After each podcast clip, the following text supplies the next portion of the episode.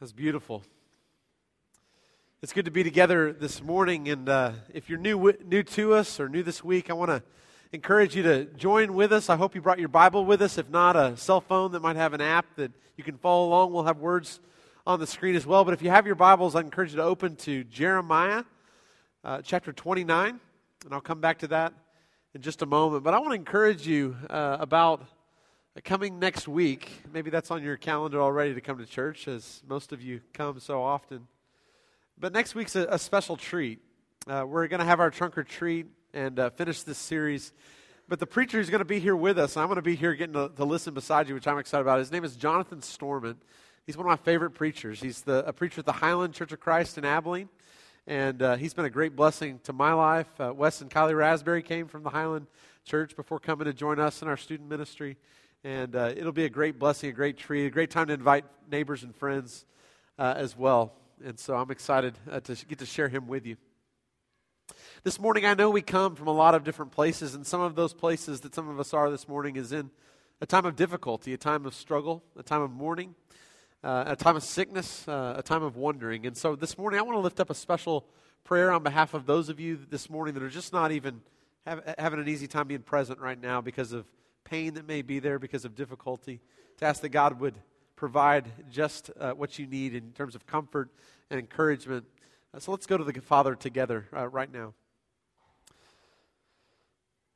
Father, life is not perfect, and even the aches and pains we wake up with, God, are reminders uh, of the brokenness of your world and the difficulty that's all around us. And so, God, today I pray your comfort on those who mourn. I pray your peace on those who are living through times of deep anxiety about the future. I pray for reconciliation where brokenness of relationship is the difficulty that keeps us up at night. And I pray for a wholeness, God, your shalom to be over all of us, God. Uh, no matter our circumstance, no matter our difficulty, may you provide just what we need in this season. Would you provide just what we need this week, God? To fill our tanks and to be encouraged, to be a light to those around us. So, God, may your Spirit minister to each one as we have need. And may this morning you pour through me the gift of preaching so that Christ would be formed in hearts. It's the name of Jesus that we pray. And all God's people said, Amen. Well, if you weren't here with us last week, I, I talked about uh, Scripture as this revolutionary document that changed the shape of human history. There's all kinds of ways in the scripture I could point to this. That scripture is not actually a book that's behind the times, it's actually pushing us ahead, pulling us forward into God's future. And one of the passages that's key in that was what I focused on last week. It's Genesis chapter 12, a passage that's speaking into the midst of a very tribal culture, a tribal culture where people receive their identity and their security from the tribe or the nation they were a part of. But God creates this revolutionary idea through Abram to begin a new tribe, a tribe that would be for the good of all nations on earth, a tribe that would not just be focused on itself, but through it, God would bless and would work throughout the world. And, and today, here we sit as a result of that promise through that tribe. And as the church today, we're called to, to provide a similar blessing on behalf of the world. That we receive God's blessing not to store it up and to be a reservoir of His blessing to keep for ourselves, but we continue to pass that blessing out uh, as God continues to bless the world through us. So today I want to read from the book of Jeremiah because some of us may be in a place right now that we feel like, how in the world can I give in the midst of where I am? How can, in the world can I be a blessing when I don't feel blessed in the situation I'm in today? And so I want to read uh, from Jeremiah chapter 29 beginning in verse 4 uh, this morning. And you can follow along on the screen if you don't have your Bible with you this morning. Hear this word if you feel as if perhaps you're in the midst of exile. You feel as if you're in the foreign land, as if God is not close to you. Hear these words. This is what the Lord Almighty, the God of Israel, says to all those I carried into exile from Jerusalem to Babylon Build houses and settle down, plant gardens and eat what they produce marry and have sons and daughters. Find wives for your sons and give your daughters in marriage so that they too may have sons and daughters. Increase in number and do not decrease. Also, seek the peace and prosperity of the city to which I have carried you into exile. Pray to the Lord for it, because if it prospers, you too will prosper. The word here in Jeremiah 29 is a word to people who are not in their homeland. They're far away from the temple that God has lived in and, and, spoken into where his glory is, and they're wondering where is God in the midst of it. Anybody, does this hit close to home? Maybe you feel as if you're in a foreign land. Maybe you feel as if God is not close to you. I think this word still speaks to us today. The word to these exiles is in the midst of your difficulty, in the midst of longing for another land, seek the good of the city that you live in. Flourish there, build houses, marry off your sons and your daughters. Seek the good of your city because if the city prospers, you too will prosper. And it is my belief that the church is called to be the very same thing in the cities we find ourselves in today. We're called to live for the good of the city. The church has many purposes. We're called to make disciples of all nations, and that begins here, and it expands across the world in Panama and places abroad, like we saw earlier in our service. But it must begin here. And so, as we think about living in this world, the call of the church is to disciple, it's to, to raise up our kids to follow Jesus, it's to build up the church and to equip those saints for works of service. All of that's part of what the church does. But we must not forget that all churches, all people in this tribe that started in Genesis 12, are to be people who bless the cities that they live in. The question I have this morning is Is Allen, Texas, is Collin County a better place as a result of the Greenville Oaks Church of Christ? If we were to, to, to no longer exist, would our city mourn because there's something that's missing as a result of us not being here each Sunday? But not just what we're doing here every Sunday, that we're dispersed throughout the world to be changed and to be light and salt. And I believe we're making a difference. But I also believe we can make a greater difference, don't you? Amen? So this morning I want to look at some scriptures and I want to go back to some of the words of Jesus to remind us that this is the call of the church. This is the task of the church to be good news on behalf of the world. And I believe Jesus taught this. That he believed that the cities where Christians inhabited would be better places. Isn't this interesting? Places like Ephesus and Jerusalem and Rome, these are places full of darkness, full of idolatry in the first century. But how did I get to know these cities? These cities are the names of books in the Bible that I had growing up. It's as if God plants these communities of faith in the midst of these sinners of all kinds of darkness, in the midst of people who do not know the name of God, and the cities in some way flourish as a result of the Christians who live on behalf of that city. Now, I'm going to give uh, maybe a controversial claim this morning that I don't know where you would stand on, but here's, here's the claim. I believe Jesus was a very smart man. He was fully God too. I'm not here to say that he was only man. That's not the purpose. My point is, sometimes we take the words of Jesus and we think that Jesus came to almost ruin our lives with his commands, that he came to almost make it less fun to live. And I'm here to tell you, I think the commands that Jesus gives are the most life giving commands that we can possibly follow. And the way of flourishing is the way that Jesus taught us to live. He was smart. And the way he taught us to live is actually the best way of life possible. I, I, believe that Jesus taught us in Scripture so many things that we have to draw on. And one of those places I want to point us to is a passage that many of you probably read before, maybe have memorized before. It's in the book of Matthew, chapter 22. These are the words of Jesus that we, we've memorized, and yes, it's simple. Maybe it's back to the core of what our faith is, but I believe in this is something that if we have ears to hear, can change our lives. I think it can change our city as well. Matthew chapter 22. I want to begin reading uh, in verse uh, 34. Matthew 22, verse 34. Hearing that Jesus had silenced the Sadducees, the Pharisees got together. One of them, an expert in the law, tested him with this question Teacher, which is the greatest commandment in the law? Jesus replied, Love the Lord your God with all your heart, with all your soul, and with all your mind. This is the first and greatest commandment. And the second is like it love your neighbor as yourself. All the law and the prophets hang on these two commandments. Now, most of us have read this passage or heard this passage before. And if you're new to faith or you're just opening scripture for the first time, I hope you hear these words and, and God blesses you through the reading of what Jesus said so many years ago.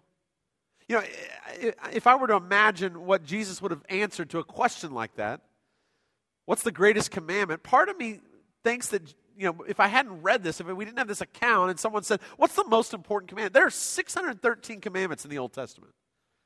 And, and I would expect Jesus to say, Greatest commandment? How in the world could I narrow that down? Memorize all of them because all of them are important. Let's not lower the commitment of what it means to follow me. That's not what Jesus says, though, is it?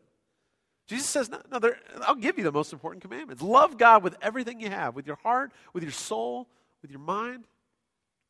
And he says, Okay, I want to tack on a second one that's important too. The greatest commands. These are them love God and love your neighbor as yourself. Now, I could have a whole series that would be about what it means to love God, another series about what it means to love your neighbor as yourself. Wouldn't it be great if Jesus would give us a list of how to do that? I could check these things and say, man, I've loved God, I've kept his commands. I've summed up the law and the prophets in my way of living. It's hard to do that.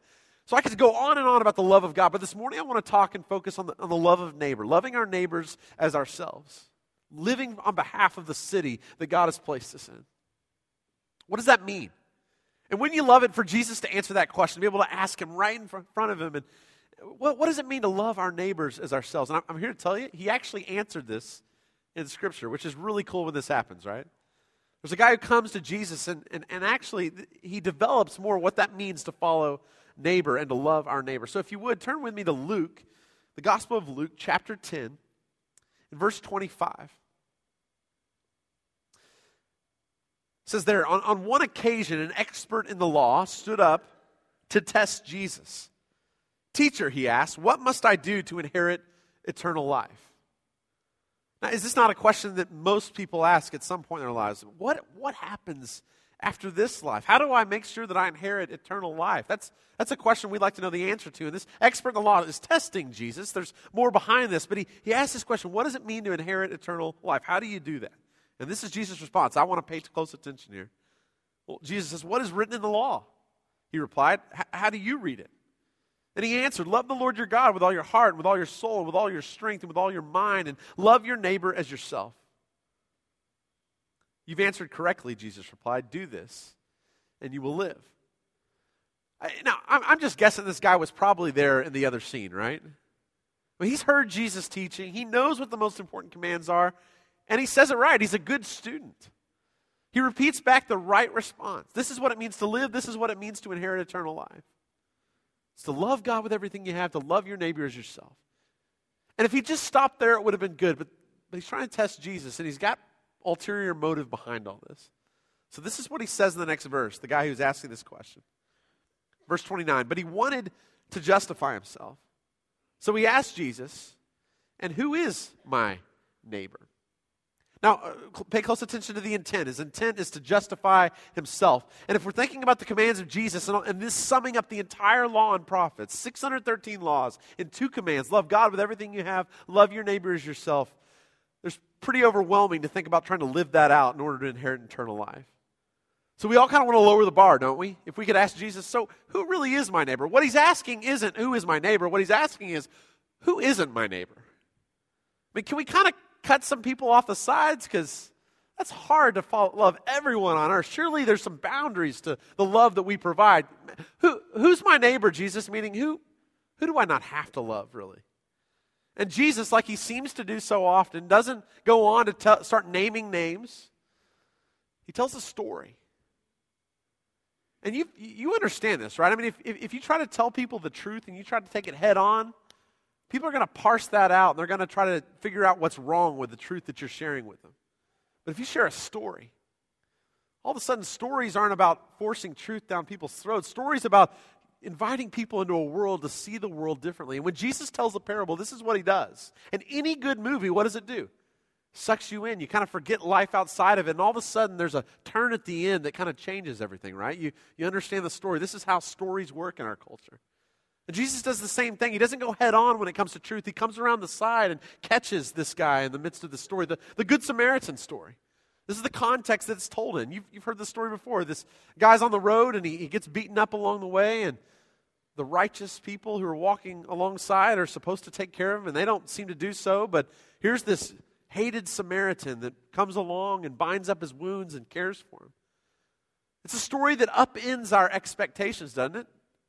It's a story where you kind of get caught of, of all things, the Samaritan's the one who did this. Why, why did those who should have not do this? It's a story that reminds us that there is no one who is not our neighbor.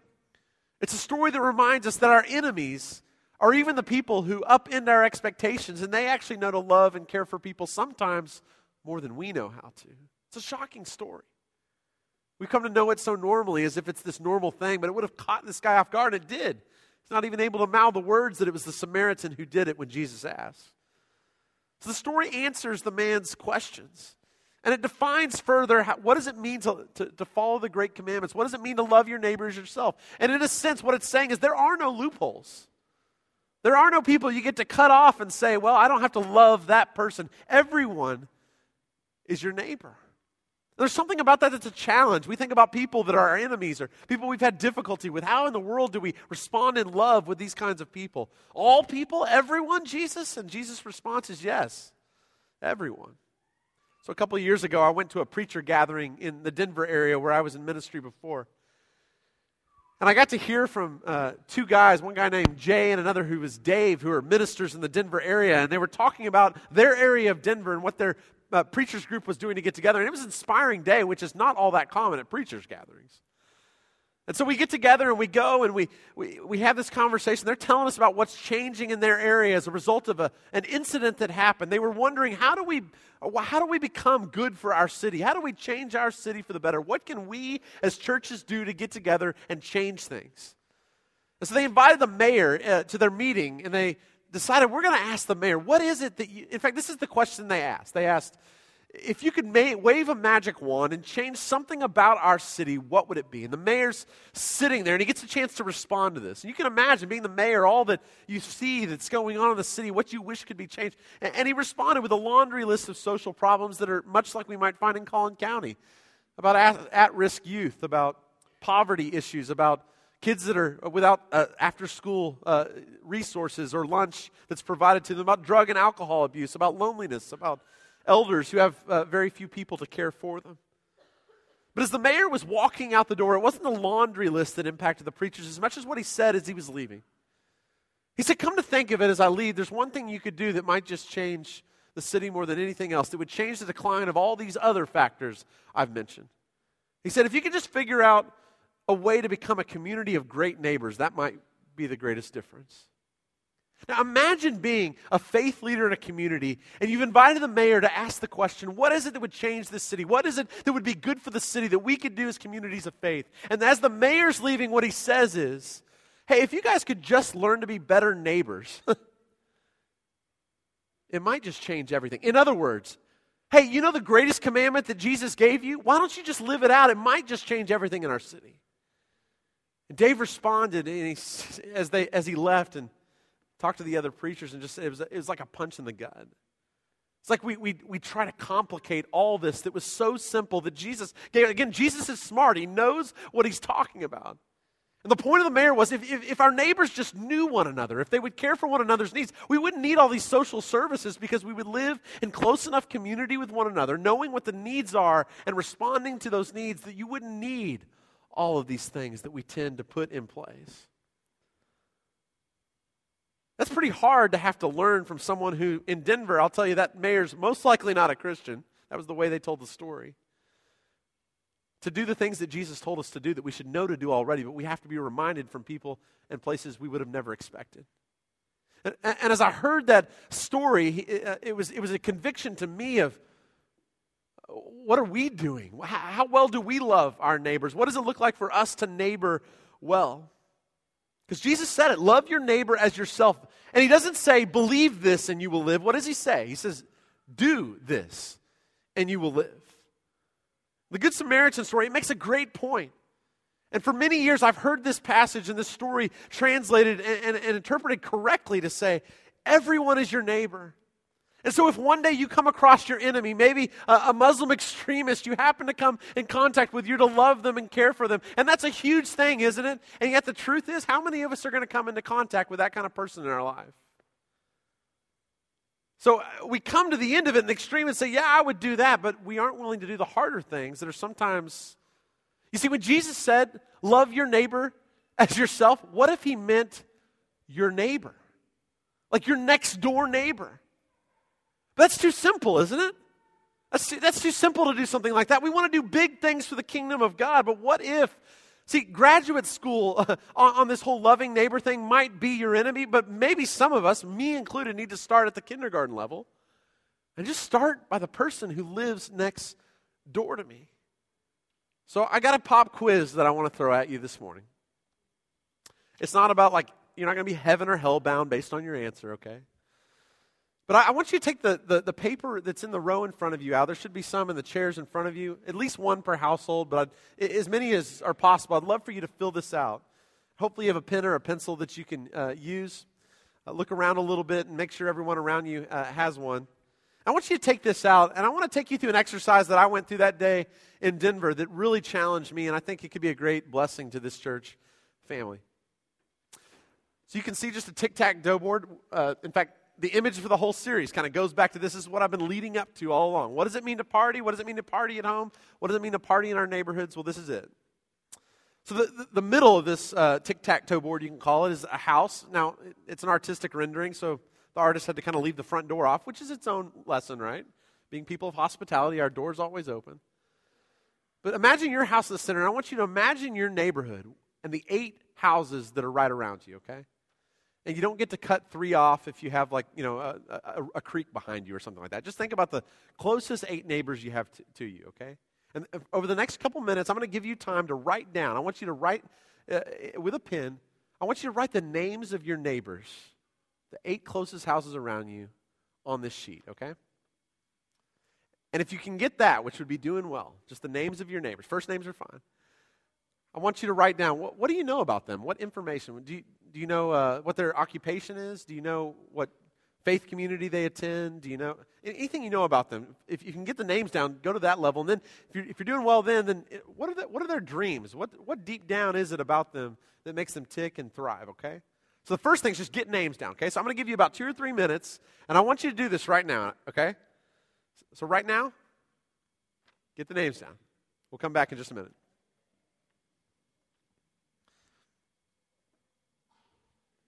Oh, and one, one note I'll, I'll, give you. Don't, you can't write cat lady on here, okay? Or guy with the red truck, or eh, like names, okay? That's what we're talking about.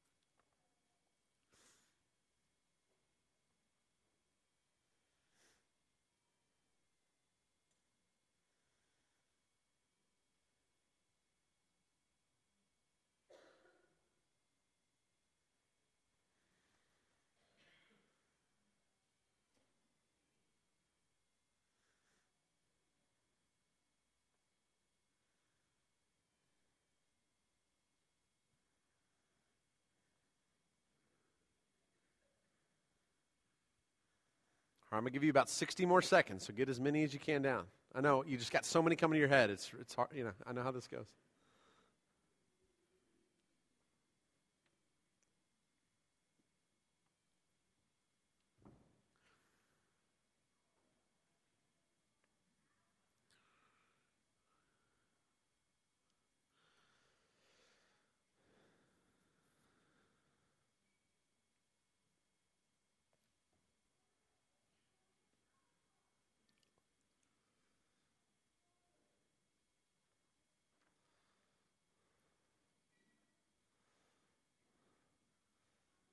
All right.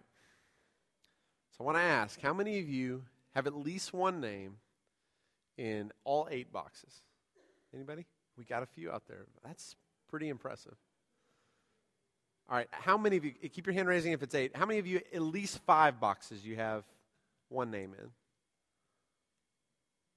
Wow. I'm, you're actually beating the averages as I've seen this done before. Uh, D- Dave and Jay have been around to 500 different cities with this presentation. and they've never been a room, in a room with Christian leaders who have had over half the room fill in at least five boxes. We live in a different era than we used to. I know there are all kinds of reasons when it comes to the alleys we drive into and the garage doors and the privacy fences. But we're, we're going we're gonna, when we leave today, we're going to be passing out some magnets that show the same thing on. Get a dry erase marker, and we want you to put this on your refrigerator. And right now, you may have one or two names. I, I got to tell you, I was ashamed when I did this for the first time. Because I realized here I am ministering in a city, doing all I can to save all these different people, and I don't even know my own neighbors. And that's a, that's a daunting thing to consider. Some of you can be real proud. You've, you've gotten to know your neighbors, and that creates all kinds of opportunities. But I don't know how we can possibly love our neighbor if we don't know our neighbor's name. And, and, and, here's what I wonder is if we get to know their names and not just, hey, dude, which I've said quite a few times, you know, passing along. Or if it's not just the guy with the red truck, but if it becomes, Susan, I, I heard that your mom was in the hospital. Uh, we've been praying for her. Tell, Tell me how she's doing. That's a different story, isn't it? So this is going to start with some awkwardness to begin to fill in these boxes. Because some of you have been living places for a while and you don't know your neighbors' names, and uh, it's kind of hard to go up and say, I'm sorry, I shouldn't know your name, but, but this is what I want to ask you to do. They probably don't know your name either, let's be honest. Be the one that, that reaches across the aisle, across the alley, and asks names and you know, say, I, am and there's a great opportunity for this coming up, let's be honest. A Halloween there's a lot that we can talk about that may be negative about this time of year, but one of the benefits is that we've got our neighbors around. We probably don't have a night of the year that we don't meet that we meet more people than on Halloween night that are in our neighborhood. Have this on your refrigerator as people are coming by. Just make sure that you know where they live. As you're going around with your kids, just happen to ask their names. It may seem strange, and it may be that another venue than Halloween night's the time to do it. But start to get the, to know your neighbors. And my challenge is over the next few weeks, the next few months, is that as many of us as possible can have as many of these boxes filled in as we can. We're going to come back to this in a few weeks and months as we talk about outreach, as we talk about the series that's coming up uh, in 2016 that I'm excited to share with you soon. I think this is the call of Jesus. It's so easy to come to the Good Samaritan story and think, man, yeah, I'm ready to love my enemies. Sometimes it's just harder to love our next door neighbors. And the call of the gospel for us, whether we live in apartments or, or houses, wherever you live, we have people around us. And I don't think it's a mistake we live where we do. We often think we get houses because we like the floor plan and we like the price that we happen to get. Or maybe some of us regret the price we paid. And some of us have neighbors we really don't want to get to know their names if we're honest. Because it can be a dicey place to live sometimes in neighborhoods and get to know the stories. And sometimes it's easier to just stay shielded in. But if we as followers of Jesus are going to follow the great commandment, it's not going to just look like staying in our homes and going to church and loving God. It's going to look like loving our neighbor, and it probably will begin in your neighborhood. So this is one of the challenges Holly and I are going to try to step up to is we want to fill out this magnet so that we can know the names. Because what will happen is when we get to know their names, all of a sudden we'll have something to move that's going to be outside and they'll be there. And we'll get, hey, Fred, would you come over and help me move this 30, 30 feet into my garage? And that conversation will turn into, Hey, would, would you and Susan want to come on over for dinner one night? Because we'd love to have you over. Uh, love our kids to get to know each other. I don't know what will emerge from this, but I do know that if we're going to love our neighbors, it's going to mean knowing their names. And if we're going to be the kind of missionaries in this city, it's going to mean starting in Jerusalem, which is our house, right? Before it extends to the ends of the earth. So, right now, I want to pray over the names that you've written down on those papers. And I want to pray over those boxes that may be empty right now those conversations that may be coming up that you'll get to know your neighbors, that God will use us as salt and light however He wants to in the days to come. This isn't a door knocking campaign, this is a loving your neighbor campaign. And if we're going to throw parties and be people of hospitality and peace in our neighborhoods, it's going to mean finding the people of peace by knowing their names first. Let's pray as we close our time together. God, for the names that we have written down just a moment ago, these are not just names, these are people that you uh, sent your son Jesus to die for. These are people that you know the number of hairs on their head, and you know the pains in their lives, and you know exactly what good news is for them. And you've provided us that good news. So, God, this morning we pray blessing over each and every name that's been written down. In addition, God, we pray for those boxes that are empty right now. Whether that signals a house that's empty that's about to be moved into, help us to be the very people to welcome them to the neighborhood. Whether that means that we haven't gotten to know neighbors and we've been there a long time, God, would you open doors and open opportunities so that we might get to just love the people around us? It's what you call us to do. It's the greatest command, and yet it's something we, we failed at. So, God, this morning, would you work through us and in us? Would you help us be discipled, not just to evangelize others, but to be discipled by the very people who know you already that we've not gotten to partner with in, in, in your sharing of the good news? So, God, thank you for good news. Thank you for people that we live around, even the ones that are hard to pray for and to love. We pray this prayer in the name of Jesus. Amen.